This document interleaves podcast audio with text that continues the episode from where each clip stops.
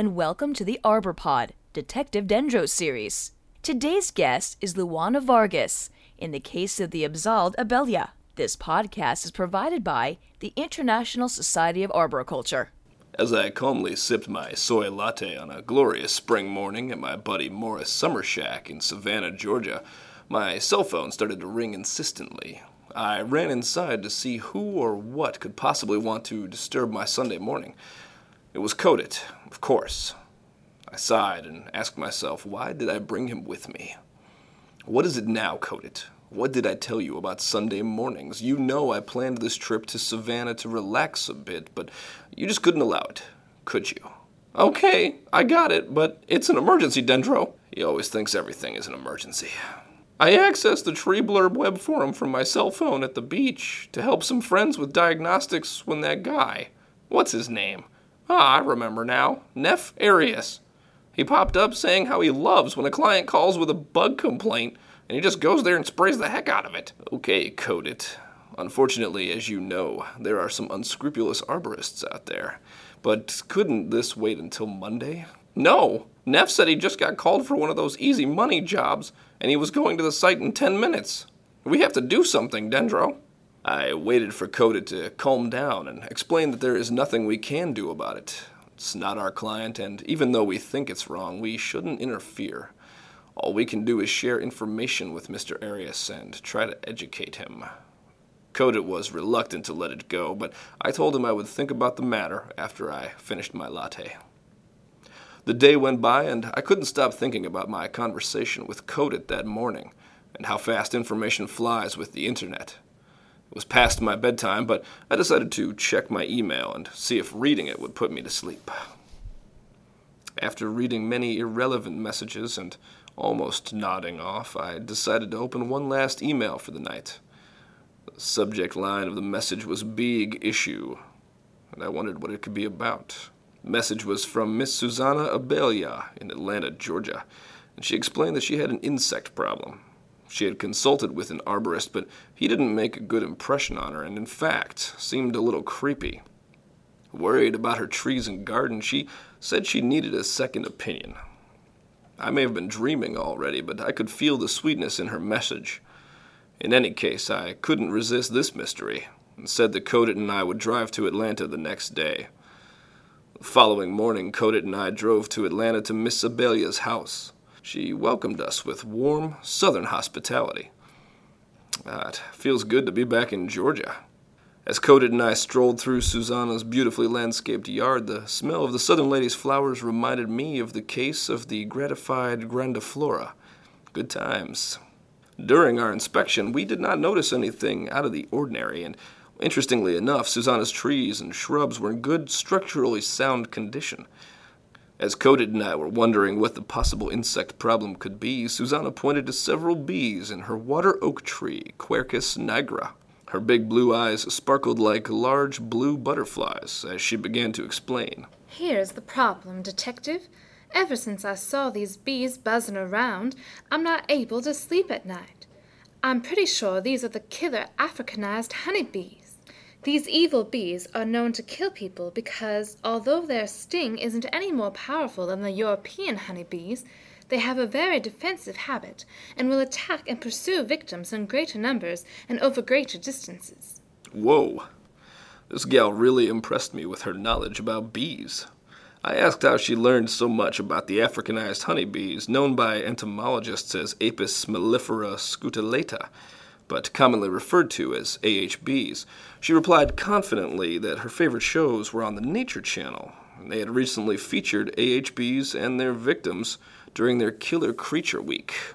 I explained to Suzana that even though A H Bs have been found in some southern parts of the United States, they haven't been reported in Georgia, and that what looked like A H Bs from a distance would more likely be another type of bee. I was trying to calm her, but in the back of my mind I thought, what if they're really A H Bs? And what if they have reached Georgia?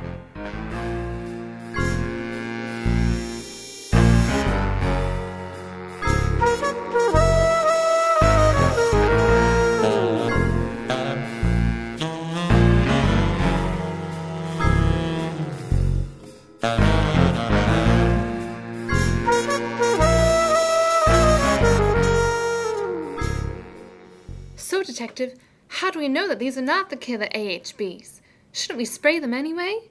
Aren't they going to damage my oak trees? Listen, Detective Dendro, the only Abelha I want to have is my last name. Codit and I stared blankly. She could tell by our confused expressions we did not get the joke. Suzana quickly explained to us that her last name had Portuguese origins and meant bee in the Portuguese language. Before trying to decide on any management approaches, I explained that we must first figure out what kind of bees we're dealing with.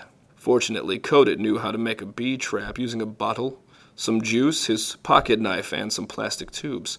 As he prepared to climb the tree for an aerial assessment to leave the trap, as close as possible to the location Suzana mentioned, we went to the patio for some sweet iced tea. After a couple hours of sweet small talk with Suzana, we headed out to see if Codit's trap had worked. Before we could even check it, Codit came running and screaming jubilantly, "We got it! We got it!" As I focused my hand lens on the bee, I saw that it was about the size of a honeybee. It also had the black bands around its abdomen. I was able to see pollen dust concentrated on the underside of its abdomen as well. That couldn't possibly be an A H B, I told Suzana. Honeybees carry pollen on their hind legs, a fact I'd recalled from an apiology class I had taken in Brazil a long time ago. I also learned about orchid bees, Euglossini tribe, in the Amazon forest. As Codit treated himself to a pack of trail mix, I told him to pass me a Brazil nut. Codit, did you know that the very tall Brazil nut trees, Bertholletia excelsa is their scientific name, bloom only once a year? The flowers on that tree last for only about twenty-four hours, and orchid bees need to quickly pollinate them for the nuts to be formed.